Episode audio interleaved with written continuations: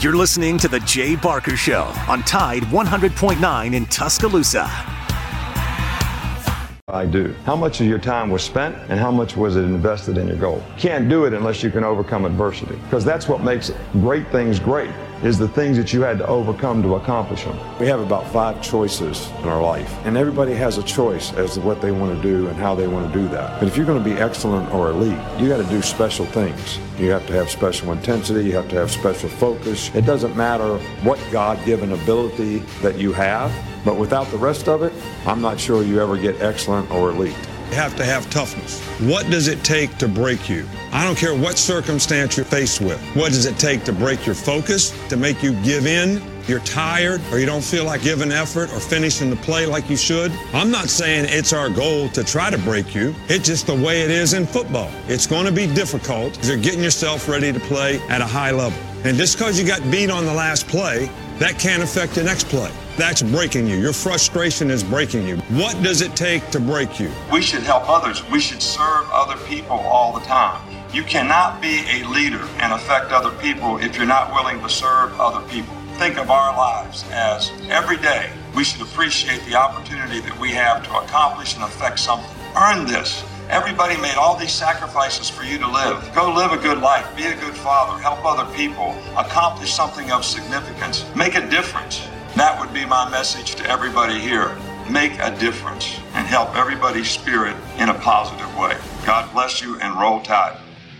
Jay Barker led the Crimson Tide to a national championship in 1992, winner of the Johnny Unitas Golden Arm Award and a finalist for the Heisman Trophy, voted the SEC Player of the Year, and was drafted by the Green Bay Packers, also seeing time with the New England Patriots and the Carolina Panthers. He is the winningest quarterback in Alabama history, 35 2 and 1, member of the Alabama Sports Hall of Fame. Jay Barker brings that same championship quality and football expertise to his own radio network and show. Joining him is Lars Anderson, New York Times best-selling author, 20-year veteran of Sports Illustrated, and professor at the University of Alabama. Live from the AVX studios in Birmingham, Alabama, The Jay Barker Show.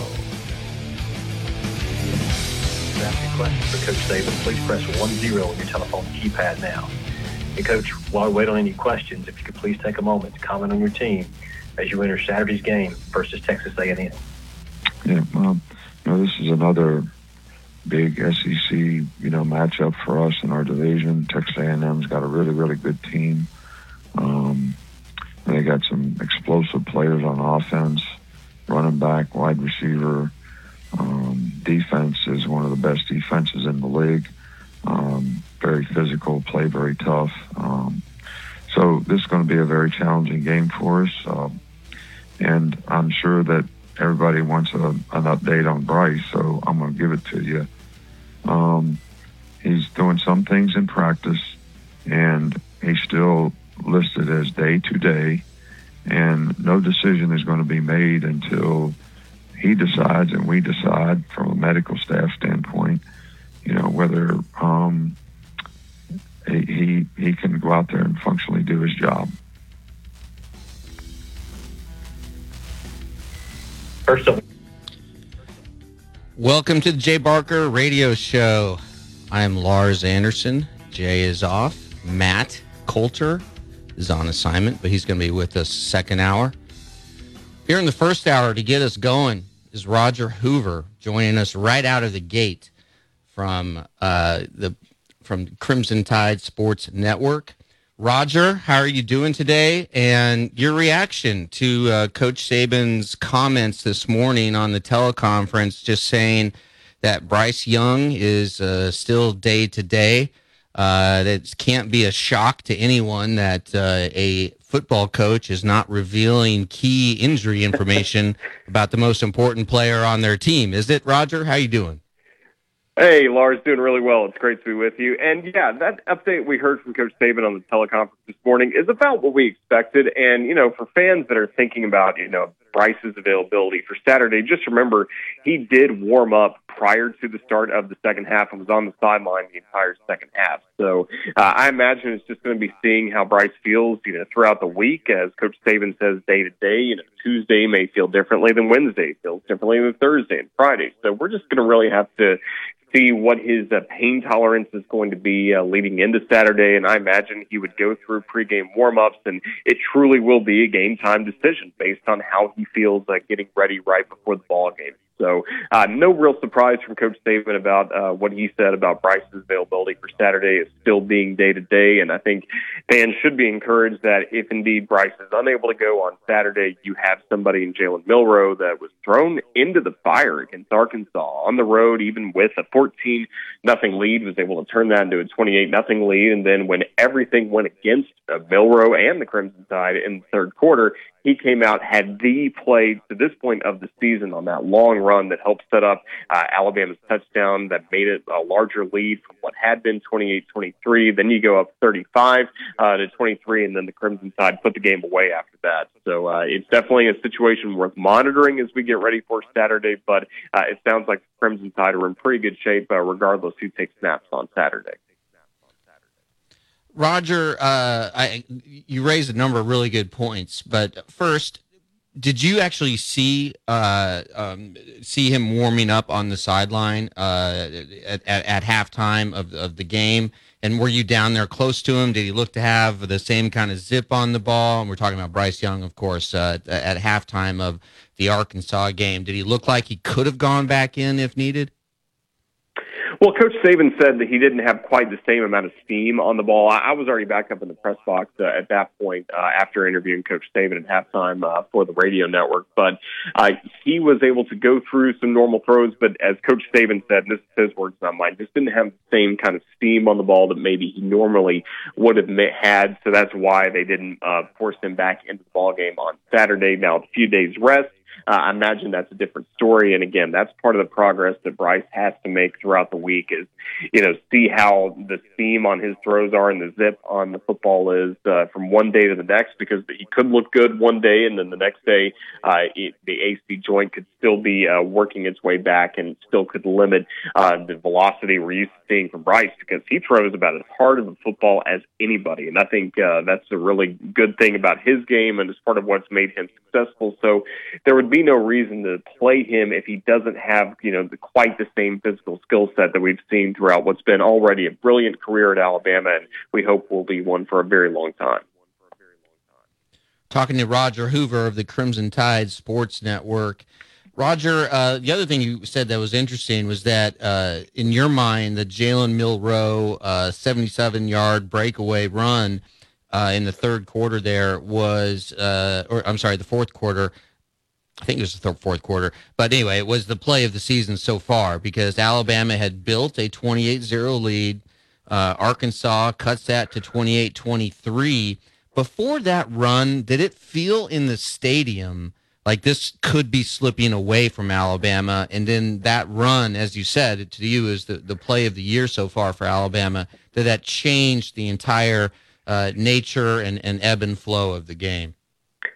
I really think it did because there was a lot of belief in that stadium, and Arkansas provided an outstanding uh, fan atmosphere on Saturday. Even though it was funny, there were a couple sections in the upper deck of maybe some students that had left early uh, before Alabama, before Arkansas had started to come back a little bit like they did in the third quarter. I mean, it was as loud as Alabama's been uh, anywhere this season. Obviously, the only other comparison Texas, but I thought it was louder atmosphere in Arkansas, even with fewer fans than what we saw earlier in the season at Texas. So, uh, you know, the Razorbacks had a lot of belief, and uh, all of a sudden you were starting to feel like could this be one of those games where just uh, everything goes against Alabama in the second half? You know, you had flashbacks to uh, the Cam Newton comeback in the Iron Bowl in 2010 when Alabama had been up 24 nothing. Seemed like there would be no way they would lose that game, and then all of a sudden Auburn was able to win, and then you know Alabama had its starting quarterback go out in that game. Uh, Greg McElroy went out with injury. AJ McCarron finished the game, so it kind of had deja vu a little bit uh, coming up in that game on Saturday. But then Jalen is able to get free and show that he's one of the fastest players on the Alabama Crimson Tide roster uh, with that 77 yard run. And I thought live that he hit scored. Uh, you know, just, just went out of bounds at the two yard line, then was able to uh, finish it off with a touchdown quickly afterwards. But it certainly felt like to me that that was the momentum swing that Alabama needed because once you get that touchdown, no longer is it a five point margin. You go back up by 12 points, and this the defense played so well after that as well. It's not just the offense got a lift by what Jalen was able to do with his legs. Uh, I think the defense played with a lot more belief after that, and it just kind of got the monkey off everybody's back. It seemed like that. Okay, this is not going to be an epic collapse. This is not going to be you know what's been the trend recently of close road games for Alabama. It kind of seemed like that was the play that said, nope, we've got that out of our system. We're going to be the dominant Crimson Tide from here on out. So that's why, to me, it felt like such a monumental play, not just in the Arkansas game, but maybe in the course of whatever this season turns out to be. Yeah, you know, I, am with you. I, I, thought he had scored, and uh, it just would have made it, uh, you know, uh, tying a, a bow uh, on, on, on the ribbon, so to speak. Uh, uh, just would have made it a little more poetic if he would have got it into the end zone. Right. Would have made the highlight just a little more spectacular. But but if it, let's look at the schedule here, and and look, Alabama, they're about to enter into the meat of the SEC West schedule obviously A and M uh, coming up here on Saturday, and but the luster of this game, frankly, uh, it has been uh, lost a little bit nationally because A and M has lost two of their first five games. I mean, I know that that's not the case here locally and throughout the state and throughout the SEC. But but after this, after the A and M game, I mean, I know you're familiar with the schedule, but Alabama's going to have to travel to Knoxville to face current number eight Tennessee, which is, oh, by the way, averaging 48.5 points a game. Uh, Tennessee, to me, is the biggest surprise in the SEC so far. But then after that, number three, 20, number 23, Mississippi State, number 25, LSU, and then number nine, Ole Miss, all await. Do you think it would make sense to, if Bryce isn't 100%, to at least start Milroe and have Bryce, if available, he could come in, but in an ideal situation, you would like him to rest this week. I think that's you know best determined by Coach Saban, the medical staff, and, in that decision. Uh, I see definitely what you're saying because this is a brutal stretch of the season coming up. Uh, you mentioned the Texas A&M, even though uh, the luster's been lost a little bit nationally, uh, we know they're going to give Alabama its best shot. We know that Jimbo knows so much about Coach Saban's system. Coach Saban knows a lot about his system. Uh, it's always entertaining when these two teams get together. Uh, I think the Tennessee trip will be very, very tough, regardless of if Tennessee wins or loses this Saturday against LSU. I don't think even if the Vols lose to LSU in Baton Rouge coming up on Saturday, you know that they're still going to give Alabama a great hostile environment uh, coming up the next week. And then I think the toughest part of all this, Lars, is the fact that you know normally Alabama plays Tennessee and then has a bye week afterwards because the Tennessee game, even though Alabama's won every matchup against the Vols in the Saban era, it's still a huge rivalry, one that matters a lot players, coaching staff, and the fans. So there's always, you know, that bye week. It seems like after the Tennessee game to kind of take a deep breath, get ready for LSU the next week afterwards. Well, the schedule is different this season. Now you have to come home to take on uh, Mississippi State, and even though Alabama's played Mississippi State really well in the first couple of years, Mike Leach era, uh, he's got his best team, it looks like, in Starkville this season. So with a quarterback that really knows how to run this offense,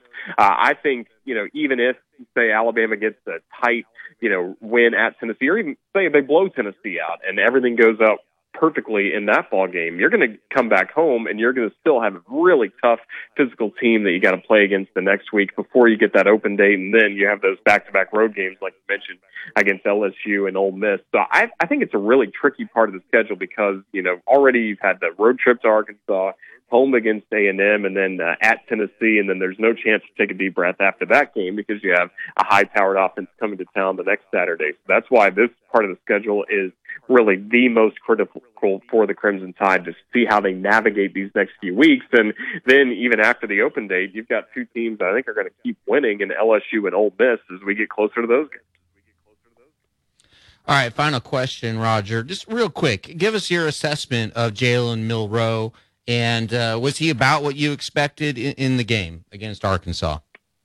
Yeah, he really was, and uh, maybe he didn't pass as much as I expected. Uh, but he, obviously, the playbook changes a little bit going from Bryce Young to him. I'd be interested to see, say, if Bryce were unavailable, if they would have the same type of balance, or if Jalen would have a chance to uh, run more of a Bryce Young style playbook, uh, throwing the ball downfield, not relying on his speed as much. I would be interested to see that, but uh, he looked very poised. Uh, you know, he didn't make any, you know, truly horrific mistakes or anything like that that can happen sometimes when players are thrown into the fire for the first time uh, for an injury. You know, it's a different deal when you come in uh, in an injury situation versus say you have a big lead against Utah State or ULM or Vanderbilt. Here you are coming in and getting some playing time in the second half in Tuscaloosa at Bryant Denny Stadium where everything's familiar. It's a much different story when you're doing it on the road in the first half in a hostile environment like he did against Arkansas.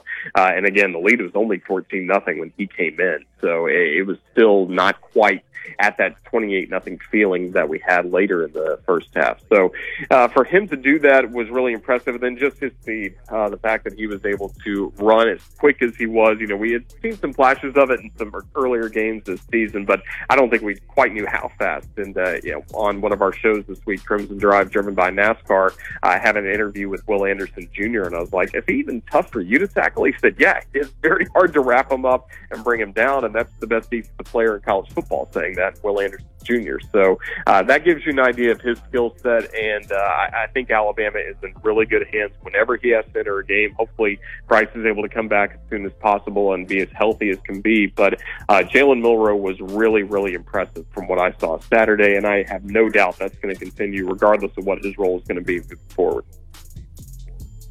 That is Roger Hoover of the Crimson Tide Sports Network, and who has as bright a future as anyone in broadcasting in this state, in my view. Roger, thank you so much, and enjoy the game on Saturday, and uh, we'll see what happens. We'll see what happens, Lars. Thank you for having me on. I always enjoy it. Look forward to chatting with you again next week. Thank you. All right. Thank you, Roger. All right. This is Jay Barker Radio Show. I'm Lars Anderson. We'll be right back with the one and the only Tim Brando. Hit me up on Twitter if you want me to ask, if you have any questions you want me to ask Brando. I'm at Lars Anderson 71, at Lars Anderson 71.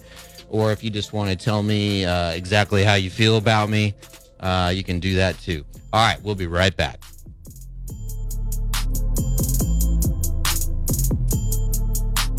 You're listening to The Jay Barker Show, live from the AVX studios in downtown Birmingham. You know what happens in a plasma chamber? Big stuff. Science stuff. Diamonds. I'm Tom Ozment. Fincher and Ozment Jewelers carry. However, sunny and warm this afternoon, the daytime high 80 degrees. Tonight, clear with an overnight low of 48. More the same for your Thursday, sunshine with a high of 81. I am meteorologist Bill Murray on Tide 100.9. It's 78 degrees in Tuscaloosa.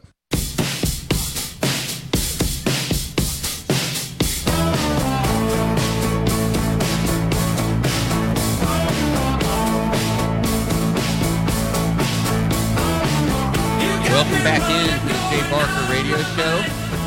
I'm Lars Anderson. And for the first time in uh, four plus years doing the show, I am flying solo. And now we have Tim Brando, national sports commentator of Fox Sports, but we all know Timmy B. Tim, I need some personal advice. When was the first time going back in your career when you did a radio show by yourself and how did it go? And what advice can you give me to get through these next hour and 45 minutes? Well, you're well on your way. Okay, I think you've actually clept this course by getting uh, guests that like to talk, like me. So you got the human landfill here. So I should uh, having me on as having me on as a guest is a little like being a DJ and putting on Stairway to Heaven. You can ask a question, go to the bathroom, come back. I still haven't completely answered you. So you're well stuff. on your way. Uh, you know, and I, I guess, um, well, I was doing rock and roll radio when I was a senior in high school, the summer of my senior year, uh, before going to Northeast, now ULM. Um, but that was with music, okay? So uh, I guess uh, my first uh, talk shows, I had the first ever uh, in Baton Rouge. The they can people can blame me for this. They did not have a daily sports talk radio show in Baton Rouge until 1979 when I came there. So um, I I went there with intentions, and uh, I wasn't. I was gonna I was gonna do a lot of different things, obviously, but uh, I talked my my uh, general manager slash owner. It was you know radio was mom and pop back then. People individuals owned radio stations, not conglomerates. And I convinced my owner slash general manager to give me an hour of uh, sports talk and let me do high school football uh, because I wanted to keep doing play by play until such time as I hit it, you know, uh, in in uh, either radio or television as a play by play guy. So to convince him to do all that uh, was probably my best uh, attribute at that time. But if I was going to do it, I certainly needed to be able to conduct a, you know, an hour long talk show, which they had never had. Uh, it's hard to believe, 1979 uh, in Baton Rouge, they didn't have that. And now, of course, there's like, I don't know, five sports talk radio shows going on simultaneously uh, down there at this time. So. Tim, but before we get into college football, um, I, I, like to do things a little bit different. You, you know, I, I, like to sort of dig into the guests we're talking to, uh, uh, metaphorically, mm-hmm. of course, uh, and, yep. Uh, and, and, and your background. And going back to the early days of ESPN, and uh, on your on your Twitter page, and it's at Tim Brando. You have a picture of you and John Saunders. Uh, rest in yeah. peace. And did you did you uh, did you guys have fun? Those being uh, the original uh, uh, your original host of Game Day. Uh, and also, did you know Tom Mees? I mean, you guys were all young, ambitious. I'm right. guessing, and, and just uh, and, and and you know, uh, I don't know if you were married or everyone was married, but would you guys oh, go out and have a good time? Yeah, it's actually that's a great question. Uh, and and I'm, I've delved into it a big time in my book research that I'm in the midst of doing, as you know. Uh, I was the only uh, married guy uh, at the time. Uh, everybody in the Northeast, as you know, lived together in the 70s. I mean, they they just got together, and if you had a special mate, uh, you were you were maybe living with a woman, but you weren't married to that woman. Um, and that wasn't true for everyone, but you know, in the South, you know, by God, you're going to get married. So uh, Terry and I had married in 1978. In fact, we're coming up on our 44th wedding anniversary, and as usual, I'll be out of town for it. I'll be uh, in uh, Los Angeles, in Pasadena, actually, for the, the game between Utah and UCLA on Fox Saturday. But uh, we were married with one child. We had a three-year-old Tiffany at that time when we moved up there in December of '86. Uh, John was uh, John Saunders was um, engaged, about to be married, and the decision to get married had come when he was about to leave Baltimore and leave his soon-to-be wife Rita. Uh, uh, gosh, that's Spencer's wife, uh, Wanda. Uh, Wanda Saunders. So, so they married. Terry was planning a shower for her, and uh, they hit it off. Tom Mees was about to get married, and he one of the first big parties we went to was at a VFW where we threw a bachelor party for him at this VFW in Bristol, uh, and that was a story unto itself. Uh, Berman Berman had just had his bachelor party, and I think was about to get married, but hadn't actually had the wedding yet. So all that was going on with all of us. We were all in our you know, late 20s, uh, early 30s. And yeah, we were all friends. And there were only 10 anchors uh, in, in, at ESPN back then. 10 in the entire company. Uh, and so everybody knew everybody. And yeah, we were all uh, uh, working hard and all felt like we were carving a special niche for ourselves and and and to some extent, the the people that were running ESPN at that time understood that, and they had they had plans for us that sort of matched what we were doing. Uh, we had a blast, uh, and winning the acceptance of people like uh, George Grande, who was an original, uh, uh, Tommy Mees, an original, Chris Berman, an original, Bob Ley, an original, was something that mattered a lot to, to John and myself. We were sort of the second wave of uh, broadcasters that came in, you know, the, next uh, generation, if you will, sort of the ones that were taking us from the mid 80s into the 90s. And um, it wasn't lost on either of us uh, that we needed uh, to, to have the support of the people that were already there. So uh, Yeah, it was Tim, a little I- bit like being a rookie in a locker room. No, it was like being a rookie in a locker room at an NFL franchise. You wanted to win acceptance get their affirmation. It's so interesting to me because it, it sounds like a lot when I uh, was at Sports Illustrated and uh, in my 20s, single, and uh, just I would hang out with uh, the guys, we called it the bullpen, right? The young reporters. Uh, Josh Elliott, who went on to host Good Morning America, Jeff Pearlman, uh, Alan Shipnuck, uh, you know, guys who have gone on to do really great things in their careers, Seth Davis. And I don't, it, it wasn't like we were competitive with one another, but we knew we were competing with one another, right? And, and we never really talked about it. We just go out and have fun, right? Play basketball.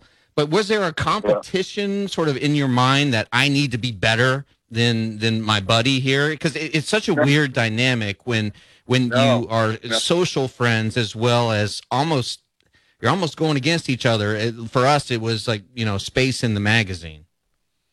No, it wasn't that way at all for us. I mean, and I guess maybe to some extent it was a sign of the times. Uh, you got to remember now, this was a burgeoning company at the time. It was still owned by Getty Oil. It was about to become owned by Cap Cities, and and in fact, it was. I think in a lot of ways, my hire and John Saunders was based on a change in, in management.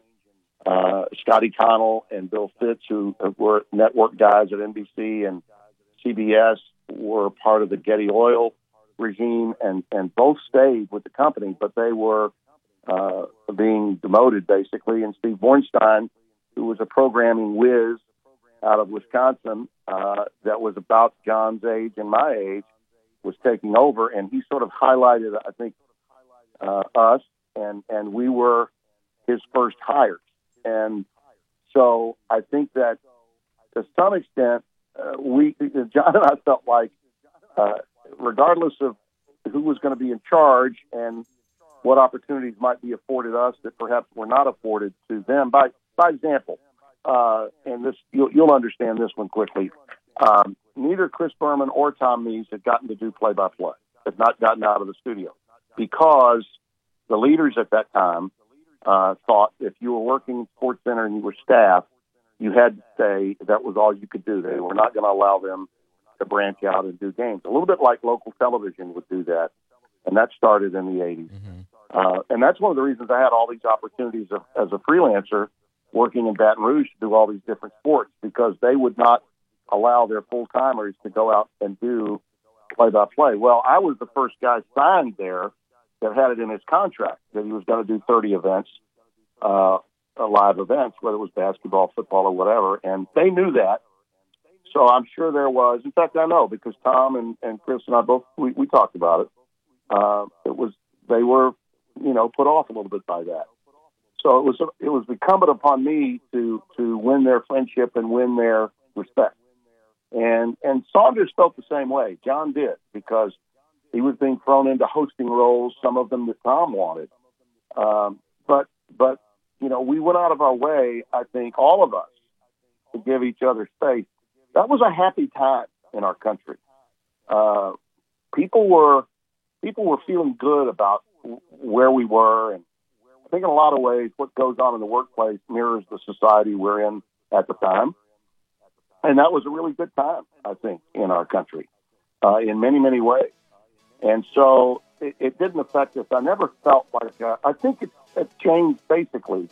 It changed basically when the company got much, much larger, and more and more people were being hired, and the NFL came in, and Major League Baseball came in. It, In those days, I mean, college football was the biggest thing ESPN had, and I was involved in that.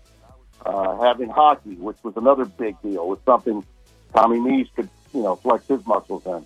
Uh, Berman was doing all the NFL shows, but we didn't have the NFL. Okay, these were shows that he would do with Paul Maguire or whatever, you know, whoever they could get to just let the NFL know that even though we don't have it, we're covering it, you know, that kind of thing. So we all um, promoted one another, I think, in many respects. And SportsCenter was just out and out fun. We we didn't compete with each other. I think one of the things that changed in our business uh, as it relates to that kind of attitude within about you know trying to outright the other guy. And and by the way, I think in sports television there are some great writers, and there are some that that really don't even think about it. I was one of those. It was the latter. I, I didn't think about writing. I just I wanted to get to the highlights and do my thing. Uh, when Dan Patrick was hired, which was towards the end of my stay there, I I noticed what good writing was, and I think when Olbermann and Patrick got there, everyone wanted to compete with them. I think that's when it all changed. And real quick, Tim, uh, what are the big uh, storylines, games you're looking at this weekend? Let's, let's look forward here. Oh. Uh, just have a, a, oh, a, minute or two. Yeah. Uh, look, it's the week of the Jayhawk. Uh, you know, the TCU Kansas game on FS1, even though it's not on Big Fox, it's not the quote unquote big game game. It's the biggest game in college football this week nationally. It really is because of what they've done, the transformation they've made.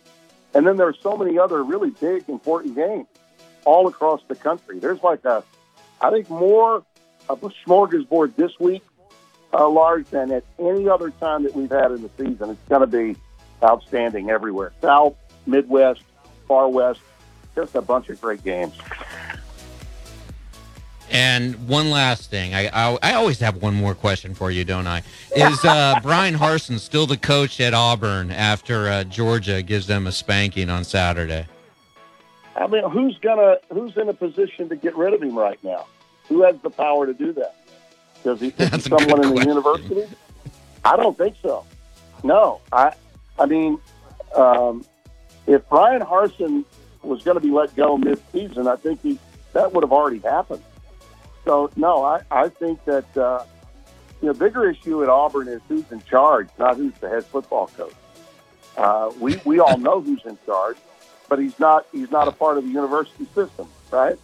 So no, I, I think he will be the coach until the bitter end. That's my that's my thought anyway.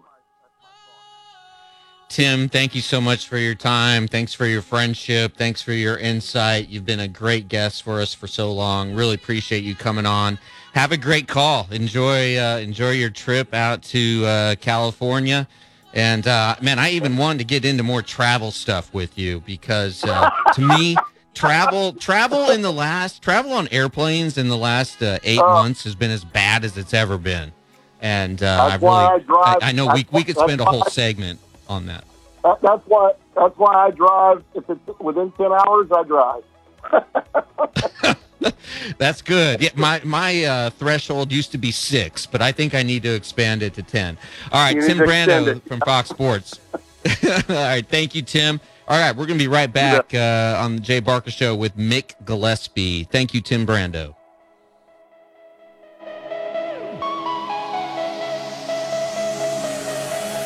You're listening to The Jay Barker Show, live from the AVX studios in downtown Birmingham. One in seven men will face prostate cancer. Nearly 500 new cases are diagnosed every day in the U.S. Traditional treatments can cause erectile dysfunction and urinary incontinence. But now there's a new option high intensity focused ultrasound, or HIFU men who are really looking for an option that really preserves their urinary and sexual function are great candidates for HIFU treatment. Preserve your quality of life. Call 866-4-VITURO or visit VituroHealth.com. Hi, it's Jay Barker for AVX, Audio Video Excellence. They are the premier provider for custom audio visual design and installation in the Southeast. AVX seeks excellence in everything it does, including a superior employee experience. AVX offers employees an industry-leading salary, insurance benefits, and 401k options. AVX Technicians also receive the highest level of certification and continue training, making it one of the most awarded and decorated companies in the industry. Career opportunities are available now for technicians in Birmingham and Santa Rosa Beach, Florida. Join the AVX team by contacting them at avxinc.com.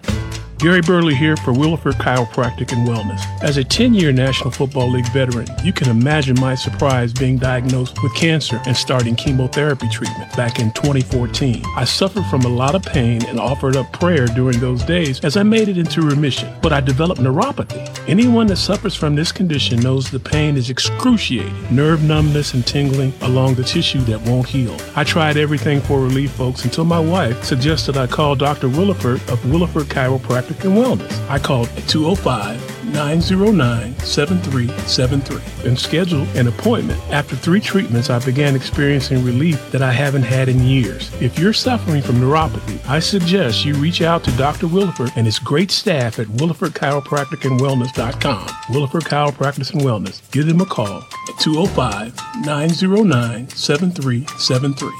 Balance your brain, balance your life.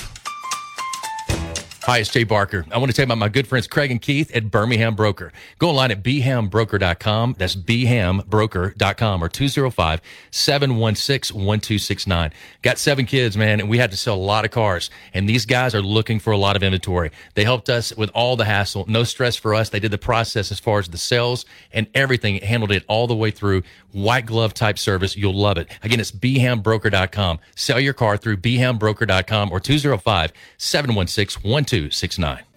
Hi, it's Jay Barker for Siebel's in downtown Homewood, and now's the time to get your special place ready. Come in and let Siebel's design your porch with Kingsley Bate outdoor furniture and one of their custom swinging beds. For the great room, you're going to need their Carson swivel recliner. Siebel's is the number one Carson recliner dealer in the country, and Sarah and I, we've got one, and we absolutely love it. Be sure also to check out their famous custom made beds and bunk beds built by Siebel's and made up with some of their best linens in town. Their staff can truly put your bed together like no other store.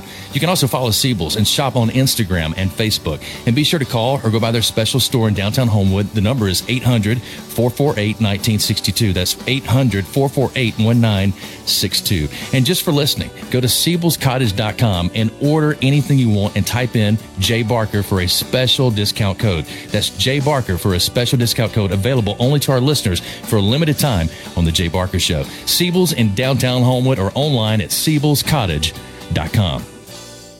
It's Antonio Langham here to tell you about the easiest way to buy your tickets to your next high school game. Have you ever had to wait in line to buy a high school ticket or stop to get cash on the way to the game? There has to be a better way. There is. It's called GoFan. Check out gofan.co the next time you need a ticket for a high school game. GoFan is easy, fast, and completely secure. You can buy tickets directly from your phone and just show the ticket at the gate. Download the GoFan app or visit gofan.co now. That's gofan.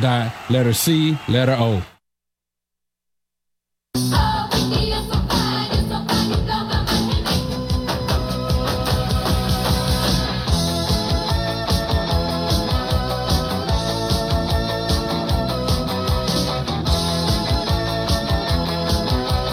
Welcome back to the Jay Barker Radio Show.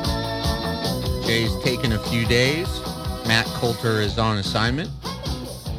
I'm Lars Anderson, running the show from AVX in downtown Birmingham. And now we are joined with Mick Gillespie, Bama Insider. Mick, how are you doing? I know you're on the road. You're in D.C. D.C. is one of my favorite cities on the planet. Uh, I spent some time there uh, at American University, did a, a, semester at American, and uh, my brother lives in the district and uh, absolutely love DC. Recently took my seven year old there, and all he talks about now is one. His name's Lincoln. He really enjoyed the Lincoln Memorial. But uh, Mick, how you doing today, and how is DC? Well, next kid you can name Kennedy, and uh, that's where we're going tonight to the Kennedy Center to see Bob Weir and uh, the Wolf Brothers, course, playing with the National Symphony Orchestra. So, uh, pretty awesome opportunities for a deadhead like myself. Uh, but yeah, DC is cool. You know, I grew up not too far from here. I just haven't been back in a long time. So as soon as I got off the plane, I, I, I it just kind of came right back to me. I forgot my roots for a second, but not too long, man. It, it's kind of good to be back on uh, familiar grounds. And you know, I went to University of Maryland before I transferred to Alabama, so Uh, I was about ten miles from Ah, here. man, I, I, and yeah. I love uh, I love College Park. Uh, really cool uh, section of uh, you know uh, just right outside of, of the district. What what is your favorite monument? What is your, where's your favorite place to go in DC? I always even before I had a child, uh, I would I always loved just to go and hang at the Lincoln on the steps there, where you get the great view of of the Washington Monument and all the way up to the U.S. Capitol especially sort of at, at, at twilight when the, the light is really cool and sort of bouncing off the, the different structures. But uh, wh- where's your favorite place to go in DC?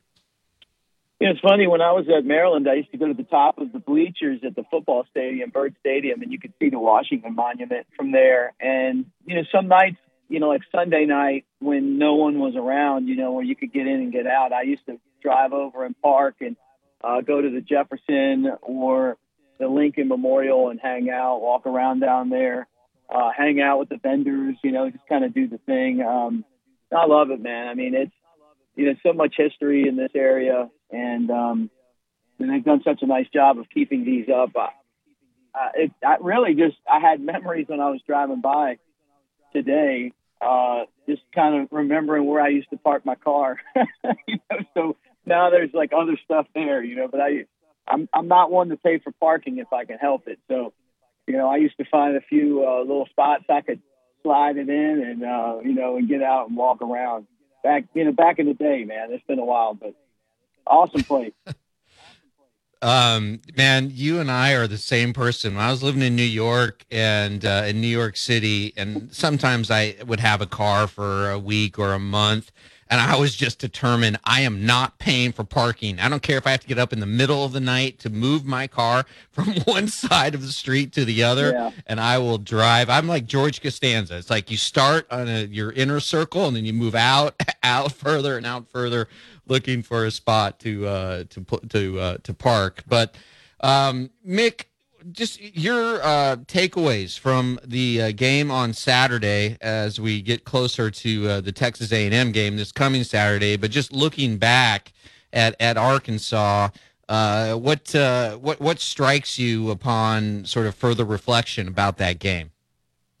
Well, I'll do uh, the good, the bad, and the ugly. You know, like uh, just just do it that way. The good to me was Alabama's resiliency. You know, uh, Jalen Milroe coming into the game, Jahmyr Gibbs running the football, the offensive line opening up some big holes for those guys to uh, take advantage of. And when things got really tight in the fourth quarter, they made the plays to win, and that's always a good sign for a football team in a hostile environment. So that was the good. The bad to me is the penalties. You know, ten more penalties. I don't think that's going to be an issue at home this week against Texas A&M. But when Alabama goes to Tennessee in two weeks, they're going to have to continue to clean that up. Um, you know, they had 15 against Texas there. They had 10 against Arkansas.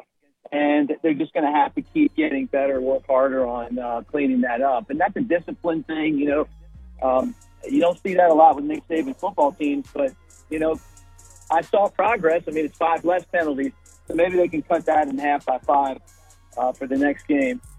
And uh, you know, to me, the ugly was Alabama's lack of readiness, the onside kick, the uh, the, the the special teams punt that was you know like the, the the snap that wasn't near the guy. Those those two as well. But with that said, Kool Aid McKinstry is electric on the punt returns, and um, you know, so if you talk about the special teams, you got to bring him up. So uh, those those are my reflections. But I really like the the fact that when Bryce Young, the best player in the country, the Heisman Trophy winner, went down, uh, Alabama didn't blink.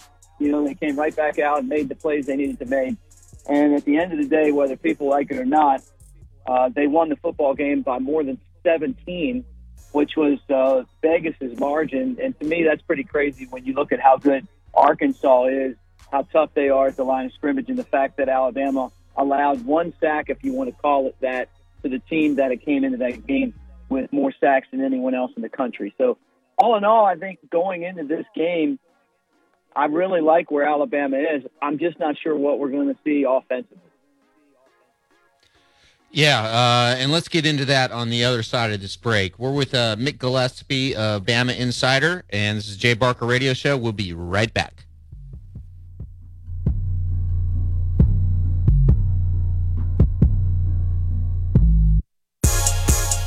You're listening to The Jay Barker Show, live from the AVX studios in downtown Birmingham. The best sports talk in the state. Tide 100.9 and streaming on the Tide 100.9 app.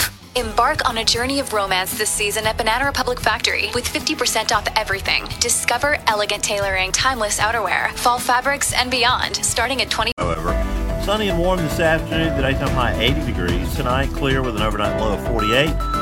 More the same for your Thursday, sunshine with a high of 81. I am meteorologist Bill Murray on Tide 100.9. It's 78 degrees in Tuscaloosa.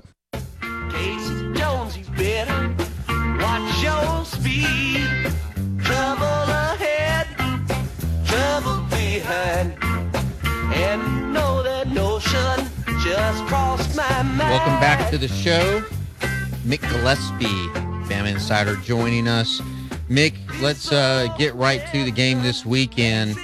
Uh, Bryce Young is still day to day, according to Nick Saban, and his uh, that he shared that information on the teleconference this uh, morning.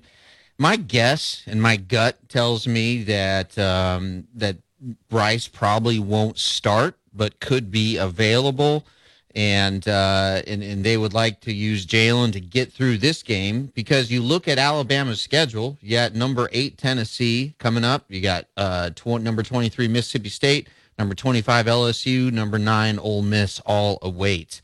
What do you think? Uh, what what is your uh, who who do you think starts on Saturday? And also, what is your assessment of uh, Jalen Milroe and what you saw on Saturday? And how does the offense kind of change if Jalen Milroe is behind center uh, against the Razor? Or I'm sorry, against uh, um, A and M on Saturday.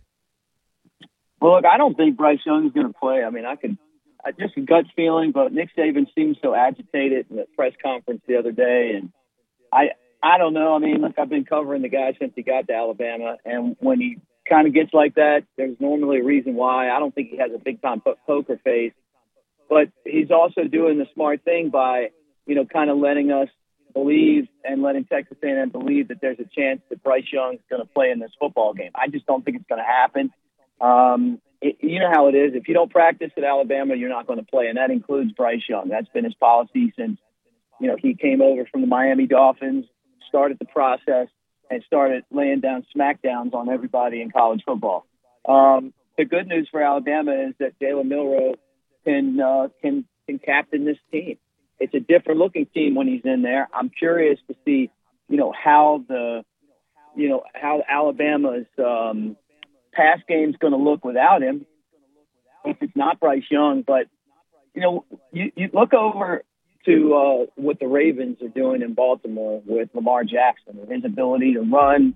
Uh, he changes the entire way that a game's played because you know he can run and he's as good of a running back as anybody. So I think that we'll probably see a lot of the fourth quarter Alabama against Arkansas with Jahmyr Gibbs and uh, Jalen Milroe. I think Alabama's going to play inspired football. I think Jimbo Fisher making those comments in the offseason um, wrote a check with his mouth that his team's not going to be able to cash. And I think that uh, at this game on Saturday is going to be one of the uh, most electrifying environments that we've seen in Tuscaloosa in a long time. I think everybody's been ready for it. So Milroe's going to run the show, and I think he'll do a good job. Mick, thanks so much for uh, joining the show on uh, short notice. Really appreciate it. Uh, we will see you and hear from you again soon. And uh, we will talk more Alabama on the other side of this. This is Jay Barker Radio Show. Hi, this is Wes McClooney, owner of the New Balance Birmingham store. Achieving your personal best often comes down to how you feel. And when it comes to the right shoes, nothing feels better than New Balance. The fit specialists at the New Balance Birmingham store conduct an in depth analysis of your foot size, shape, and gait, determining the best New Balance shoes for you. Experience the difference of custom fit today at the New Balance Birmingham store on Highway 280 next to Chick fil A. New Balance Birmingham, your feet will thank you. One in seven men will face prostate cancer. Nearly 500 new cases are diagnosed every day in the U.S. Traditional treatments can cause erectile dysfunction and urinary incontinence. But now there's a new option high intensity focused ultrasound, or HIFU. Men who are really looking for an option that really preserves their urinary and sexual function are great candidates for HIFU treatment. Preserve your quality of life. Call 866 4 Vituro or visit VituroHealth.com. I'm excited to tell you about our newest sponsor here on the Jay Barker Radio Network. They pioneered the chicken finger box and the chicken finger restaurant. That's Guthrie's. Guthrie's recipes and process are often imitated, but never duplicated. Look, their sauce is probably the most copied sauce of all sauces all time. And I've known this family since my days down in Tuscaloosa, and they came over, and man, I tell you, it's nostalgic even today to see my kids going to that same Guthrie's. And great family, do so much for the community, but more importantly, provide the best when it comes to chicken fingers. Get out to Guthrie's today. I want to tell you about my good friends at Southern Assurance Group. Hi, it's Jay Barker. And look, Ken Needham has done a terrific job. Local company 205 980 1505 is their number. That's 980 1505. Again, local, you can speak with the same team every time you give them a call. Full line of products from auto, home, boat, life. You'll trust them. They have a great uh, deal as far as the relationships they build with their customers and 20 years with the same company and industry. Custom approach for your insurance needs. Give them a call 980 1505. That is Southern Assurance Group. Hi, it's Jay Barker. I want to tell you about my good friends Craig and Keith at Birmingham Broker. Go online at bhambroker.com. That's bhambroker.com or 205 716 1269. Got seven kids, man, and we had to sell a lot of cars. And these guys are looking for a lot of inventory. They helped us with all the hassle. No stress for us. They did the process as far as the sales and everything, handled it all the way through. White glove type service. You'll love it. Again, it's bhambroker.com. Sell your car through bhambroker.com or 205 716 1269. Whether it's for lunch or dinner, head out to the Cajun Steamer. It's a New Orleans style joint that serves authentic Cajun and Creole food, cold beer, and great drinks. They are known for their wide array of Cajun classics and original creations prepared in an authentic fashion. This Louisiana kitchen can have you slapping the table for more. Stop by the Cajun Steamer and sign up for your Alabama, LSU, or Auburn fan card. Eat with the Cajun Steamer while your team is on TV and use your fan card to receive a 15% discount on your entire meal. With locations in Hoover, Trussville, Huntsville, and Franklin, Tennessee, they've got you covered.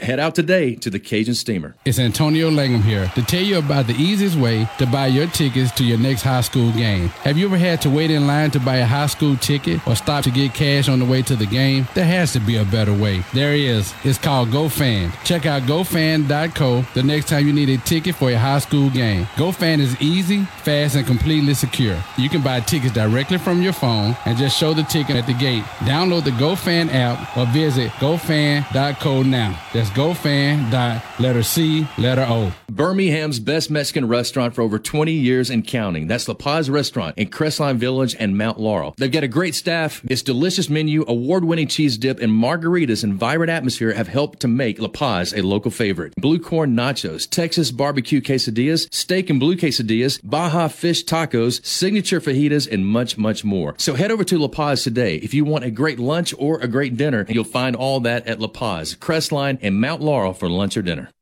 WTUG HD2 Northport and W265CG Tuscaloosa. Tide 100.9 and streaming on the Tide 100.9 app. Who you are is more important than what you do. The only way that you're going to have any kind of success in your life, you have to buy into a process of what it takes to reach a goal. How can I be the best I can be at what I do? How much of your time was spent and how much was it invested in your goal? Can't do it unless you can overcome adversity because that's what makes great things great is the things that you had to overcome to accomplish them. We have about five choices in our life, and everybody has a choice as to what they want to do and how they want to do that. But if you're going to be excellent or elite, you got to do special things. You have to have special intensity, you have to have special focus. It doesn't matter what God given ability that you have, but without the rest of it, I'm not sure you ever get excellent or elite.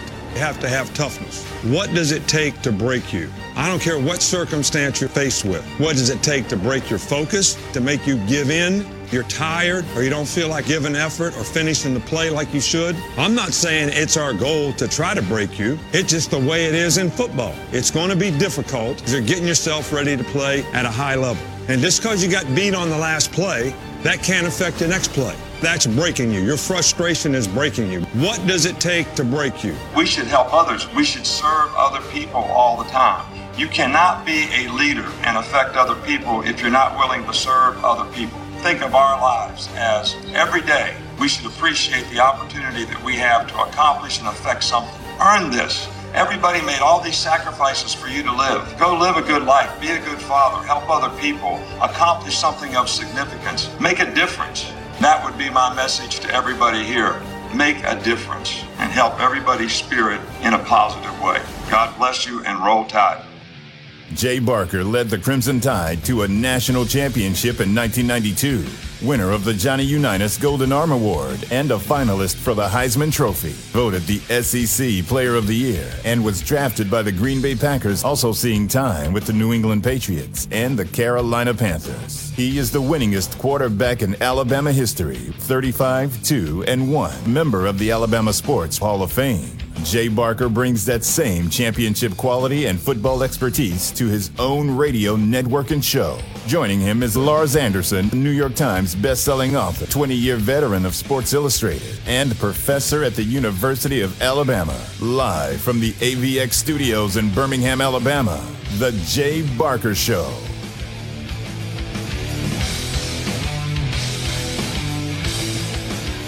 All right, welcome back into hour two of the Jay Barker Radio Show. Jay is taking a few days off. Matt Coulter is on assignment, but he's going to join us for the second hour. And uh, Matt, I want to explain to you something here about. Uh, I don't think I don't. I doubt you've had a chance to see this because you've been on the road. But yesterday, Alabama released uh, some practice video, and it shows Yeah, I've heard about receivers catching passes. Right? Okay, so it shows receivers catching passes from an off-camera passer, and this video has been dissected by Alabama fans like the Zapruder film. And for those of you who don't know the Zapruder film, I, th- I think actually Matt was there when this was shot. Uh, that's a joke. It was, uh, was November twenty second. Throwing, Lars. I still got the cannon back. But the Zapruder film, okay, it, it, it it's what uh, it, it's the home movie that captures John F. Kennedy's motorcade passing through uh, uh, the plaza in Texas, and it ends up uh, capturing the president's assassination, and it's uh, considered to be the most uh, studied piece of film in history.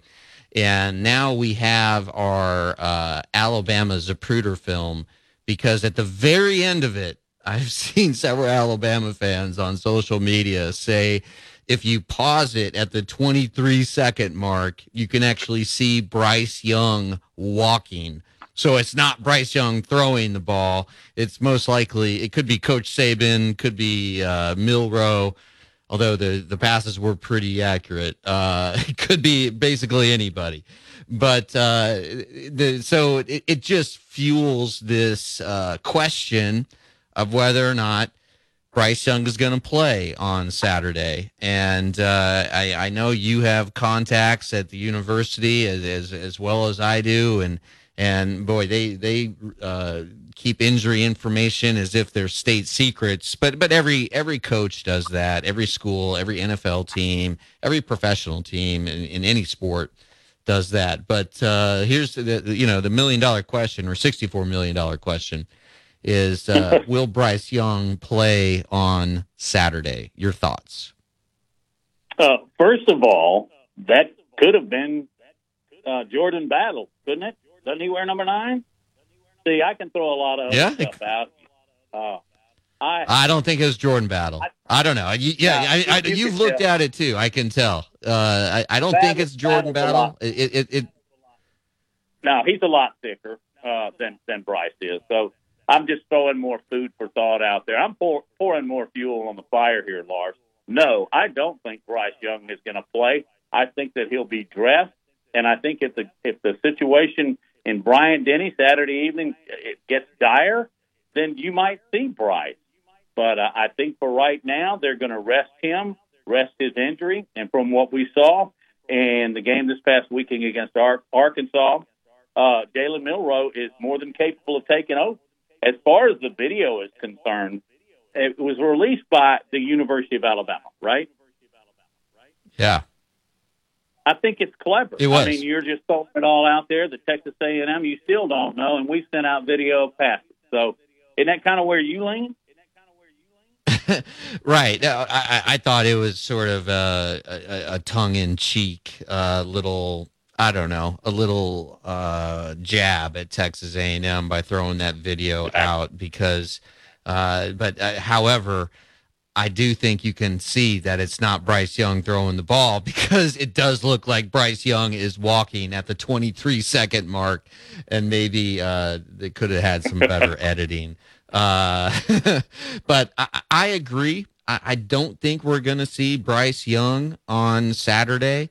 Um, I think uh, you need to err on the side of caution. And uh, in speaking with uh, different uh, uh, friends who know a little bit about medicine, including some doctors, this injury could actually get worse if you go out there before it's healed. And um, and and yes, uh, Bryce Young did come back out at uh, at the halftime of the Arkansas game and, and threw a little bit. And and uh, Nick Saban said he just didn't have the same zip on the ball. But I mean, look, it, it, Bryce Young, when he is on the field, no spot on the field is out of reach. I mean, he uh, in, in, the short afternoon he had against Arkansas, he had passes of 53, 47, and 41 yards, and he was spreading the field so wide. It was like the Razorback defenders were in different area codes from each other because that's what Bryce can do. I mean, Bryce's arm is is is really a, a, a thing of beauty, and you wouldn't expect it from someone who is uh, relatively. Uh, when you compare him uh, size wise to other quarterbacks, he doesn't have that stature, but man, he can sling it to any any area. There's no throw. Uh, the biggest cliche that scouts will spout: uh, no throw he can't make, but that certainly is true with Bryce. So, all right. So let's assume then it's Jalen, Matt. Uh, how does the offense change with him in the lineup and without Bryce Young in the lineup? Well, I I think this would probably be true if Bryce were healthy and playing. But I think based on what we know about A and M's inability to stop the run, Alabama would be running the football even with if nine were taking the snaps. That they they gave up more rushing yardage to a team that doesn't rush. What they gave up 141 yards to the Pirates rushing offense. That's the second highest they've ever had since he's joined the SEC. So I think you're going to see a steady diet of Jahmyr Gibbs. And again, I'll reiterate, and I'm not sure that's quarterback specific. But also one other note: Arkansas secondary is average at best. Texas A&M secondary is a totally different thing. They got some players back there now, and I think that just goes to hallmarks to show you that I believe Alabama's going to run it up. They're going to run it in. They're going to run it out. They'll they will throw deep, uh, even with Milroe. But then another thing that A&M has to be aware of is that as good as Bryce Young is in every facet of the game, Milroe is a much better runner. And again, I go back to my original point. I believe Alabama is going to run the ball uh, three snaps out of four. Is that too many, Lars? Two out of I don't think so. Uh, and and thi- this, I mean, in, in in the totality of the season, this could prove to be a very very important game, and even if it's a blowout, because this could be the game where the offensive line finally kind of gels as a unit, becomes more cohesive, begins to learn really how to work together. You know, you've, you've heard the analogy of the offensive line is like your hand, and all, all five all five fingers have to work together. Where all, all five linemen, including the tight end, need to work together as one. And yeah, the numbers look good from last week against Arkansas, but you know we're we're talking about three runs of 65 yards or more Yeah. that inflated the stats. Um, and so I, I do think they're they're you know, and, and Nick Saban is just this is uh his mo, and he does, and, and every coach will tell you this. Hey, I want to put my player in the best position to succeed as possible. Well, Nick Saban actually does that. He will change the offense. He will change the emphasis, I should say, of the offense to make sure that they do what Jalen does well, and they certainly won't ask him, Matt to do things that Bryce Young did because they're just not the same player. Nope, not at all. I, I agree 100%, but I'm telling you, Alabama needs to bow up on this one because I think they got a real test. I'm not going to look ahead. I'm not going to throw the rat poison out there, but I think Tennessee there is going to be a totally different animal. I do think it's important to point out, and I know Saban and staff are very well aware of this, that Alabama needs to continue to cut down on the useless, uh, senseless uh, penalties. And, and I think we're seeing a, a massive decline from what happened in Austin. But those are some of the little things. And you were mentioned how you think the offensive line could really kind of have a coming out party here against A and let's run the football down their throats for 300 plus yards. Uh, I think that's an area they want to improve in. They want to show it. And then there are other little bitty things, like I mentioned, penalties. I think Alabama's going to start climbing away from too.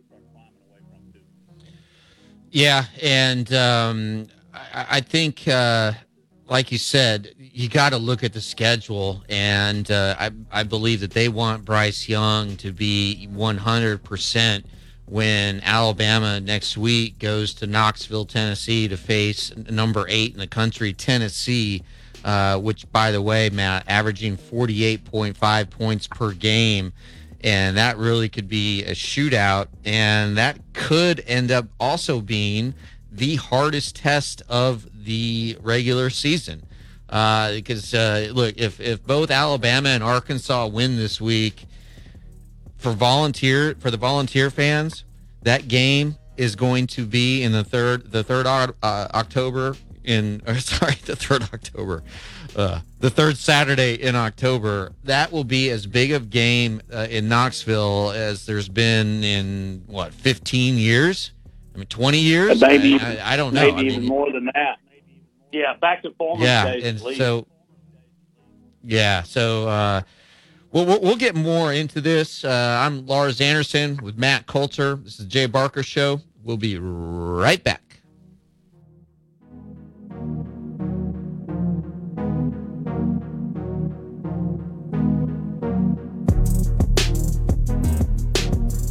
You're listening to The Jay Barker Show, live from the AVX studios in downtown Birmingham. Okay, three more climbers, seven loggers. Ted's sustainably sourced logging company is growing a new branch. What about truck driver contracts? Which means a new HR manager will be the first hire. However, sunny and warm this afternoon, the daytime high 80 degrees. Tonight, clear with an overnight low of 48.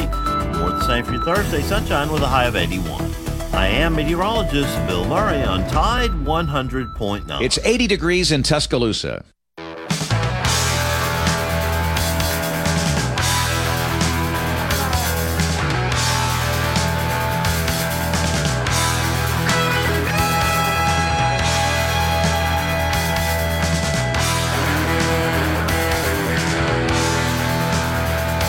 Welcome back into the show. I'm Lars Anderson with Matt Coulter. Jay is taking a few days off. Matt, let's uh, take a look at Georgia versus Auburn for a second here. Hey, can I ask you a Pretty real quick question, game. please? Yeah, you bet. Go I need to ask you a question. If A and M uh, were undefeated and had uh, looked uh, a lot more steady and stable, look just looked better than they have so far, would you see Bryce then? Uh, perhaps it would be one of those situations. Uh, shoot me up, uh, doc, uh, and get get a get a get a painkiller in, in the arm, uh, or a shot of cortisone, uh, something that, of course, very legal. Um, but uh, Yes, all. yeah, I, you know, they just haven't. Uh, A and M has been. I, you you could argue they've been among the most disappointing teams in the country. Certainly the most disappointing in the SEC to this point. Um, they don't really have identity. Uh, Jimbo is under fire, And we got to remember that we spent months and months and months of uh, eating up oxygen about talking about this game. And suddenly, Matt, it, it doesn't have the national in, intrigue that it did at the start of the season because A&M has flamed out. I mean, they're they're 3 and 2. They're they're hardly uh, tearing it up. Now, of course, uh, they could change their whole fortune of their season around by coming into Bryant-Denny and winning on Saturday. But uh, I, I, I just, you know, when a player, Nick Saban was careful to say in his uh, teleconference this morning that Bryce did some things at practice. So he technically was not out of practice. And we all know that uh, Nick Saban he, he he holds true to this principle. If you don't practice, you're not going to play, and that applies to his quarterbacks as well, as as uh, Mick Gillespie mentioned last hour. So I, I think Bryce is doing some things, but I, I think the best thing he can do right now is probably rest that arm and just let it heal and, and, and do whatever you can to uh, facilitate and uh, accelerate the healing process. But um, I, I, yeah, if if uh, if if A and M was undefeated and ranked number four in the country coming into this game, then there would be a lot more talk about Bryce playing. What what do you think? It, it, let's say A and M is five and zero, and uh, instead of three and two coming into Tuscaloosa and looking like world beaters, do, do you think uh, there's a, a, uh, more urgency to play Bryce? Yeah. Yeah, I would too. I think what I'd do is I would start Milroe, but the leash would be a lot shorter than I think it's going to be on Saturday. And another thing, you, you're talking about how this game has been one circled on both teams' calendars since the you know the incident. That's just what I'll call it but it's it's taken a lot of the luster out. There's there's not you just mentioned it. There's not the national flash. There's not even the local talk, even referring to that incident, because A and M has just not. They've been a very very average football team. So uh, unfortunately, I, I think that has taken away from the national appeal uh, here in the southeast, and particularly in Alabama.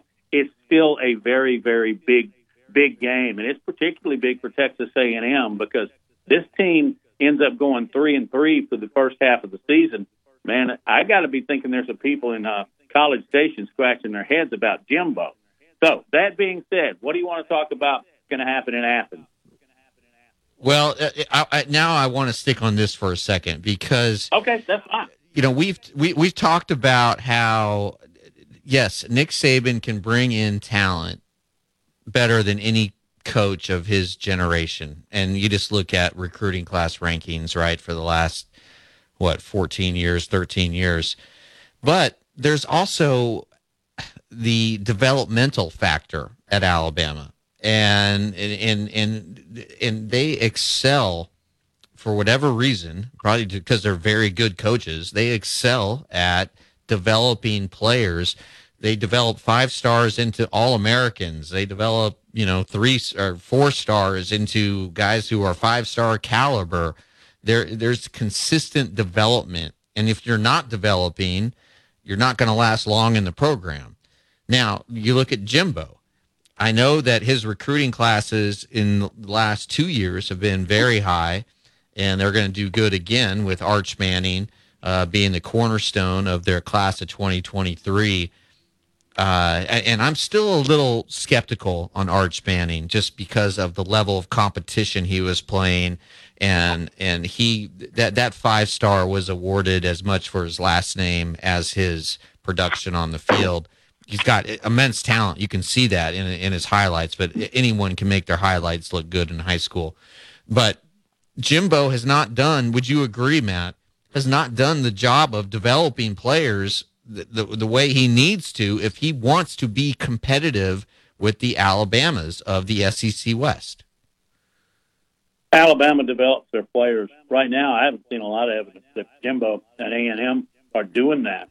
Um, and I know everybody's making a big deal about last year's class, and then with Arch and all that stuff, the guys that he's got coming in, they're not playing yet. That's that's not a factor, except for the fact that they're getting the good players.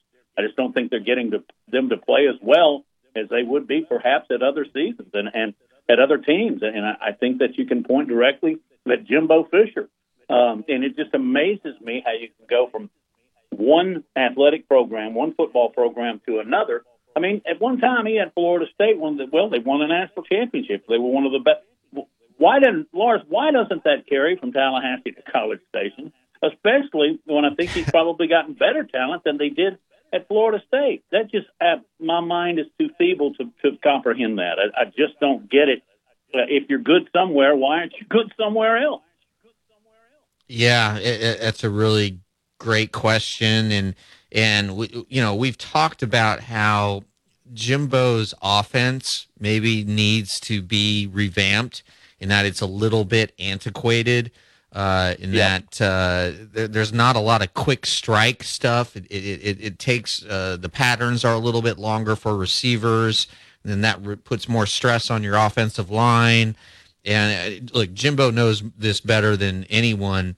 And uh, there have been a lot of suggestions by A and M uh, reporters who I, I'm I know that um, that Jimbo needs to give up play calling and simply you know focus on on the macro issues of the team and not not uh, the uh, you know minute details of of what it takes to be a play caller and and the amount of time you have to put in by analyzing the defense you're about ready to see. What formation are they in? What is the down and distance? What do they most likely do in this situation right? I mean it requires a ton of study a ton of study in in working with Bruce Arians on two different book projects. Man, he would just tell me about like one situation, right? When it would be, let's say it's a, a, third and four at midfield, and the defense does this. The, what the and, and and you have to be ready as the coach to uh, react to what the defense t- has shown as their their uh, trend or their uh, what they're likely to do and then tell your quarterback, hey, you need to do this in reaction to this. But if they do this instead, they they march a safety up to the line of scrimmage. You got to audible to uh, this play, and it, it it just takes an extraordinary amount of time to be an offensive coordinator slash play caller. And uh, I wouldn't be surprised if this is the last season that Jimbo is calling plays. Uh, would would you agree with that? That, that again, because this is the the major complaint that I'm hearing from the A and M uh, reporters who are then who are basically relaying what they're hearing from the A and M fan base and the big the big money people in in Texas that support that program. Well, it's not on the level of other coaches that ended up failing miserable, but there have been administrations that said, "Hey, you change or else." I don't think Fisher's situation there at Texas A&M is to that level, but I think he needs to think about that, and I think he needs to think about. And you nailed it a minute ago. The the defenses and and the play calling and the situations are so complex that he and and the responsibilities of a head coach are in a different direction, and they are so frequent and many. Yeah, he needs to stop doing it. I don't know if it's the kind of thing. Lars, do you think it's the kind of thing you can do in midseason? I personally don't. No, no, no. You you, you can't do it. Sort no, not in the middle of the season. But uh, I don't know if you if you saw. Uh, it, it was it was just going crazy on social media. It, it, last week, I think it was last week, could have been two weeks ago, but I think it was last week, where on the sideline Jimbo looked like he had a thousand pieces of paper in in his hand. He looked like a you know yeah. a crazy librarian trying to, or, or, or I don't know, just somebody like trying to file a bunch of pieces of paper away. And he looked completely disheveled, disorganized. And if you're a player on the field and you you're looking to your coach on the sideline for guidance, and he he looks like. uh you know, somebody who is uh, trying to solve a uh, uh, what the end of pi is, right? 3.14 blank, blank, blank, blank, blank, right? I mean, that, that's what it looked like. And uh, it, it, it, was a bad look for him. And uh, also, I, I still think he's got some stuff in his personal life that haven't been resolved in Tallahassee. And I, uh, you know, again, just talking to people, he, he's there, there's he's got a lot of stuff going on, no question about it. But uh, all right, on the other side, Matt, we do have to get into Auburn, Georgia. And uh, I think around the nation, people are interested in this game as much as any this weekend uh, because Georgia has shown a little bit of weakness here last two weeks. And also, will this be the final game for Bryan Harsin? Or will he keep c- coaching? Uh, there's a lot to get into in this game, a lot of subplots that make this a very fascinating game, and we'll get into them on the other side. This is the Jay Barker Show. We'll be right back.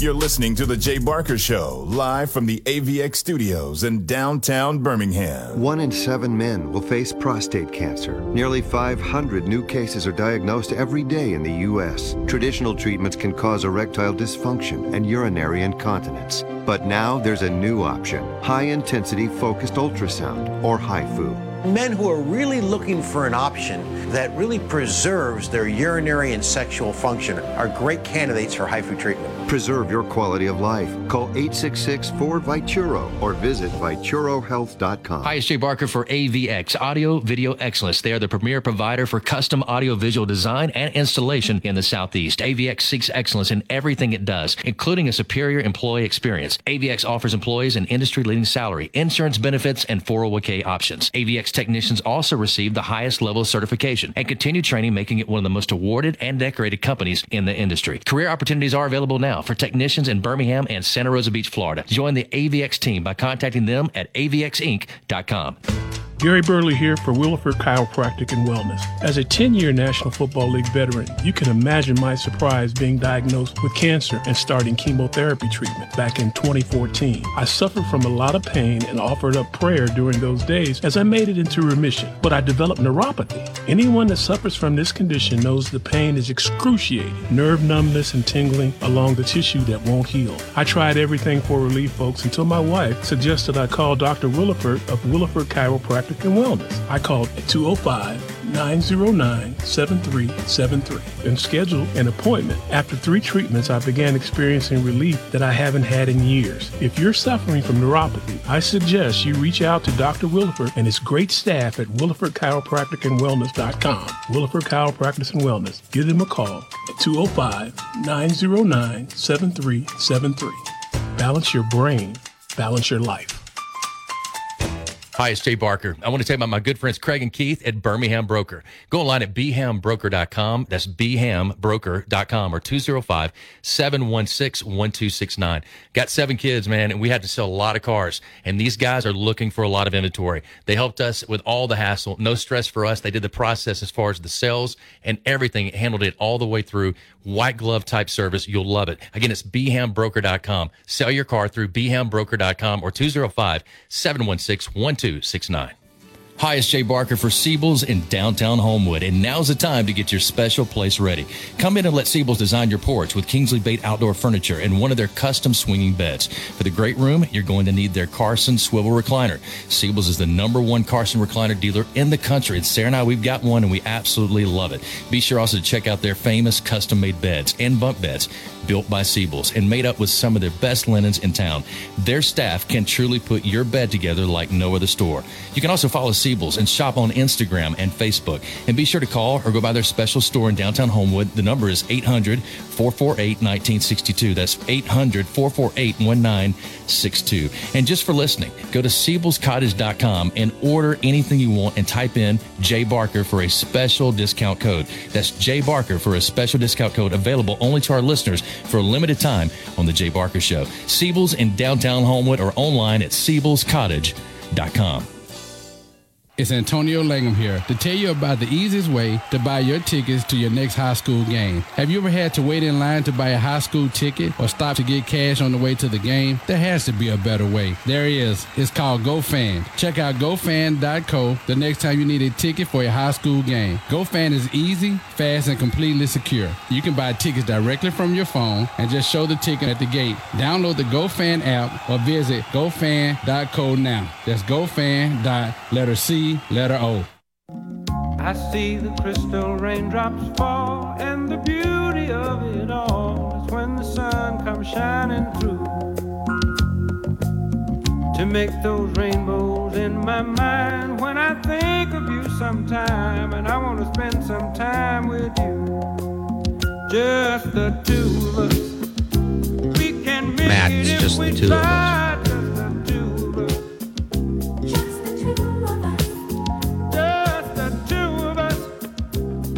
Doesn't care.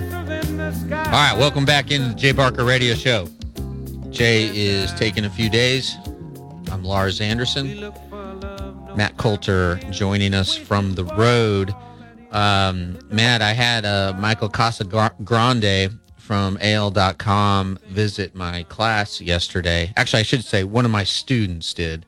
Uh, and uh, Michael was so funny because he asked the question during Texas A&M week last year that uh, elicited the term rat poison from Nick Saban. And Michael was saying, hey, as of right now, on my tombstone, I'm known as rat poison. so I'm the guy. What, uh, what do you think? What do you think about uh, Coach Saban? And uh, look, we have spent years sort of interpreting his uh, his mannerisms, his words, his tone of voice, everything you can possibly interpret of a person who is standing at a podium. And what we saw on Monday was an agitated Nick Saban. And that's the, the most agitated we've seen him in quite some time. I think you'd agree. What can we divine from that? What does it mean? Does it mean that he's actually really worried about this game, that he needs to get his his his players' attention? Does it mean that he knew knows that Bryce Young is not going to play and that he he really everybody has to be hyper focused? Uh, what what is it? What what what can we get from that? You know, we've been covering this guy for 15 years, and he's been kind of throwing the rat poison out. He didn't throw it out before he talked to Casagrande that day, but he had inferred it certainly in the past that you don't need to read that stuff. Don't do that. But uh, I don't think there's a whole lot to this. I don't read him worried about Bryce. I don't read him worried about A and M. I think it's the same thing, the same mo he has used in the past. Hey guys, listen up. It's the rat poison thing. Don't buy it. We we better play it hundred percent. We better play even harder because Bryce isn't isn't there. I think that's it. Pretty plain and simple. Do you read more into it than that? I don't. Uh, a, a previous guest did, uh, but I, I, think um, you know, I, I think it's it was just time to sort of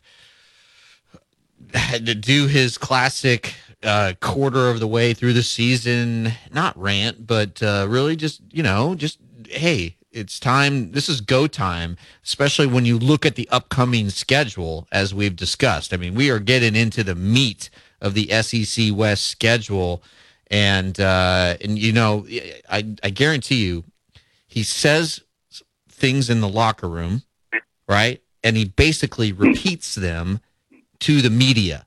So then Yep. it gets amplified, and so the the players hear it not once but twice, maybe three times. In again in the media because everything he everything Nick Saban does gets reported, it gets uh, dissected, parsed, analyzed to death. Uh, yeah. Uh, so I. I I, think that that is sort of the dynamic that's going on. Is he just wants to, I do to think, Lars- make sure his Lars, team is focused. Yes. I, do think one thing that may kind of motivate him to accelerate right here is that Alabama's playing a lot of first year guys, and then you consider the number of transfers that they've got going in. They don't know this side of Nick Saban. They need to see this side of Nick, Nick Saban. And that, now that I think about it in a little bit more in depth, that may have fueled his fire as far as really coming out strong. And he, he doesn't need to you know, get the fact that- Young and Will Anderson. Yeah, exactly, exactly. But but the fact that Alabama was up 28-0 at one point in the Arkansas game, and then it becomes 28-23, and uh, you know, thinking, oh my gosh, could this be the, the most epic collapse uh, of the Saban era? and then Milroe uh, makes that great run. Uh, Roger Hoover described that run by Milroe, by the way, as the play of the year so far for Alabama, and I think it's hard to dispute that because that changed the whole ebb and flow and feel of the Arkansas game. And I, I think we're going to see a, a game plan that uh, is ripped from the pages of uh, uh, Lane Kiffin when Lane Kiffin was uh, so successful uh, with uh, uh, different running quarterbacks, and also we'll see it'll we'll also see uh, a, a game plan that looks like one that was crafted for uh, Jalen Hurts, who uh, is gosh probably the most improved player in the NFL this year. I never would have thought Jalen Hurts would be as good a pocket passer as he is proving to be this season.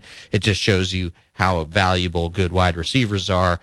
But um, you know, I, I think we talked about earlier, Matt, that that we both expect a heavy dose of running, but I still think I think Nick wants to see how how can Jalen Milroe perform when he knows he's the starter. He goes through a week getting first team reps, the majority of the reps, because look, you got to see what you have for next year, correct? I mean, we, there's not a clear cut number one guy for next year.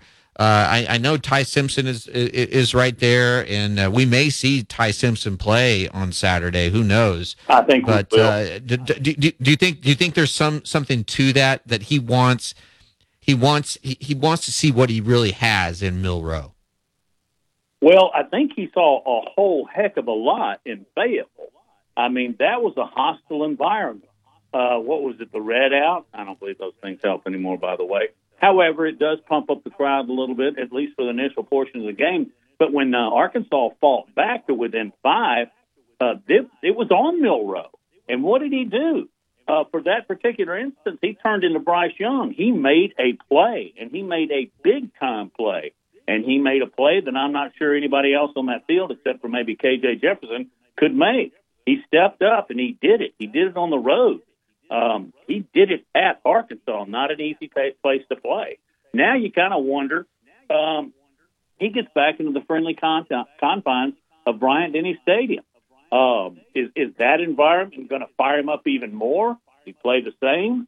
I don't know, but I think every snap and every game that he's playing in is just putting him a little bit ahead of all the others that are going to be on the roster on the depth chart at quarterback.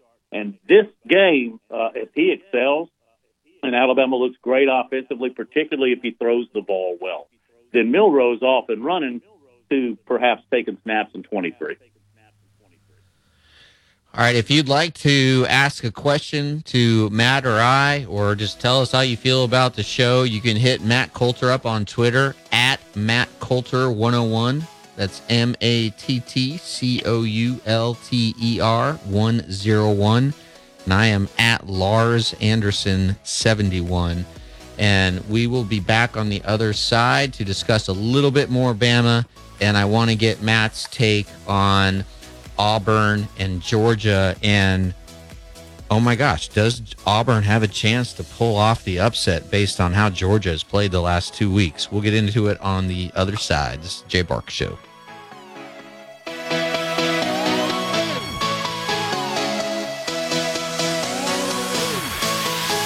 You're listening to The Jay Barker Show, live from the AVX studios in downtown Birmingham.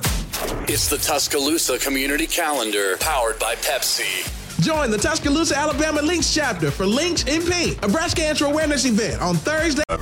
Sunny and warm this afternoon. The daytime high 80 degrees. Tonight, clear with an overnight low of 48. More the same for your Thursday. Sunshine with a high of 81. I am meteorologist Bill Murray on Tide 100.9. It's 80 degrees in Tuscaloosa.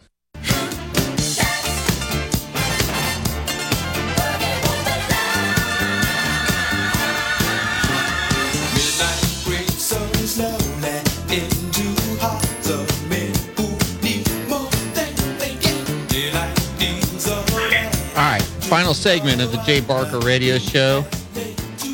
I'm Lars Anderson with Matt Coulter.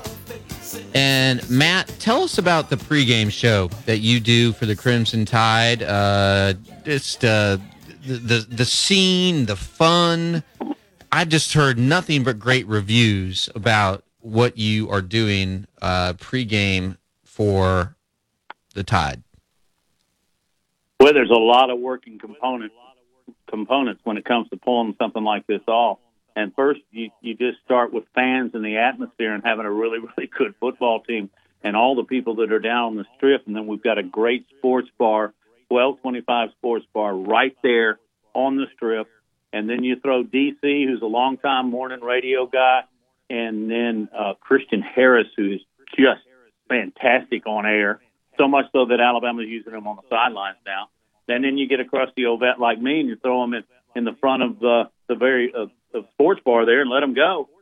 Man, it, it's just working and chemistry and all that. And we air five minutes, five hours before kickoff, which is two hours leading up to the Alabama broadcast on the Crimson Tide Sports Network. It's a lot of fun. I think you, I don't know if it's this week or maybe later on in the season you're going to be by there, but I expect you to come by and grab a mic. Thanks for letting me promote it. It's on, by the way, Tide 100.9 and the Bear 95.3 over in Tuscaloosa. So I, I'm really interested. Uh, as someone who has been in and around Tuscaloosa, you've lived in Tuscaloosa. How much has it changed in the last, let's just say, 20 years? How much has uh, uh, the campus changed? How much has the strip changed? Uh, just from your perspective. Uh, in the last 20 years, it has changed a lot, but in the 20 years prior to that, I think it's really changed. Alabama and Tuscaloosa and that beautiful campus, uh, with all of it just spread out around uh, Denny Chimes, was was more like your old school traditional campus. But now it's grown in every direction, and I don't mean just geographically. Uh, I mean in, in terms of the, the educational facilities and so forth. They're brought. I'll, here's the best example, and we can move on because I know this one. When I got to the University of Alabama and entered the broadcasting school, the facilities were worse than the radio station that I was working at Decatur. And I'm not, I'm not, I'm not kidding at all. And but the professors were good now. The knowledge part of it there was good. Now Alabama has one of the top ten broadcast schools in the nation. So I think maybe that's the best barometer I can throw at you. Yeah, and uh, of course I'm biased because I am a, uh, a faculty member You're at Alabama in the Department of Journalism and Creative Media, and um, I, I think we have absolutely one of the best uh, departments, one of the best staffs in the country. Um, okay, real quick, going to Georgia and Auburn. Look, Georgia, the last two weeks, 39 22 over Kent State. We all thought, ah, they're just, they weren't really interested in that game. Uh, they were unfocused and they just looked like a team that was taking a break. Then last week at Missouri, trailing almost the entire game, end up winning 26 22. Uh, the the pass rush for Georgia has all but disappeared. Uh, their star D tackle Jalen Carter has a knee injury. They're turning the ball over. Stetson Bennett he put up some decent numbers, but uh, just he didn't look quite like hasn't looked quite like the same player uh, th- th- through these last two games as he did early in the season. And uh, I think Georgia's struggling a little bit to find that that that that player who can really stretch the field. And and defenses are locking down on Bowers, their incredible tight end. So Matt, Yeah. does Auburn does Auburn have a, a a puncher's chance here? If Robbie Ashford plays the game of his life, and I, I know the spread opened at something like thirty, I have no idea what it is now, but does Auburn have a puncher's chance on Saturday? CBS two thirty. Yeah, it, it but it is a hailmaker's chance. Uh, but you know, a lot of us were saying this leading into the Iron Bowl last year, and look what happened. Uh, but I don't see that happening. I, I do. I will say this on Georgia's behalf. I think they're now finally feeling the effects of losing 15 guys to the NFL. I really can't explain to you why it didn't catch up during the first four games of the season, but it didn't. Now they're suffering the effects. I think now Kirby, boy, that wake up in Columbia was huge. I don't think you're going to see a burp out of Georgia the rest of the year. All right, big what if question, and this comes from uh, one of our producers, Josh Smith.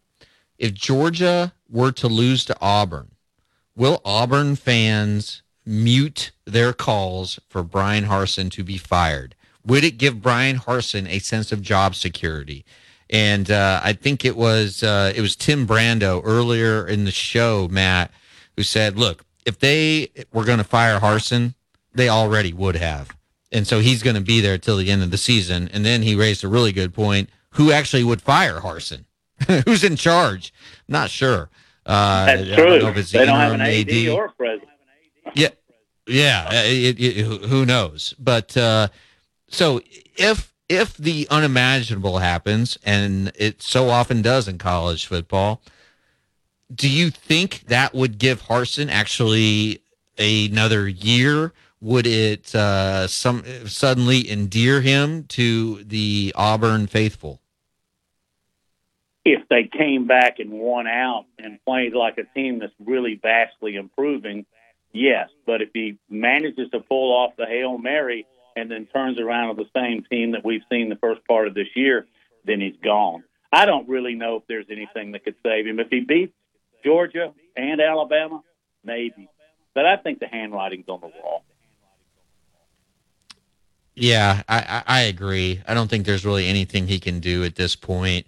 Um, it certainly looked like he lost. He's already lost uh, the majority of the players because the players look they they read all of the things that we read, and uh, they see that uh, this is a, a coach who does not have the support of the administration of really anyone in the athletic department. He doesn't have uh, an AD who hired him that will sort of cover him. Uh, so I, I I can't see Harsin coming back. And as we discussed yesterday, Matt, uh, I really think Hugh Freeze makes a lot of sense uh, at, as the next coach of Auburn. But uh, just just real quick, Matt. Um, just uh, we got about thirty seconds here. Prediction on uh, on the Alabama game uh, for Saturday. Oh, wow. I'm in midweek form. I don't know if I'm ready for that. I, I think Alabama wins. All right, no, like you can you can uh, you can you can Okay. filibuster. It's no problem. You All can filibuster. I am doing- Uh, and I, I, I'll, I'll do the same. Um, I, I think Alabama's uh, going to be in pretty good shape. But uh, all right, thank you for listening to the Wednesday edition of the Jay Barker Show. We will see you in 22 hours. Have a great day, everybody. Thanks. Hi, this is Wes McClooney, owner of the New Balance Birmingham store. Achieving your personal best often comes down to how you feel. And when it comes to the right shoes, nothing feels better than New Balance.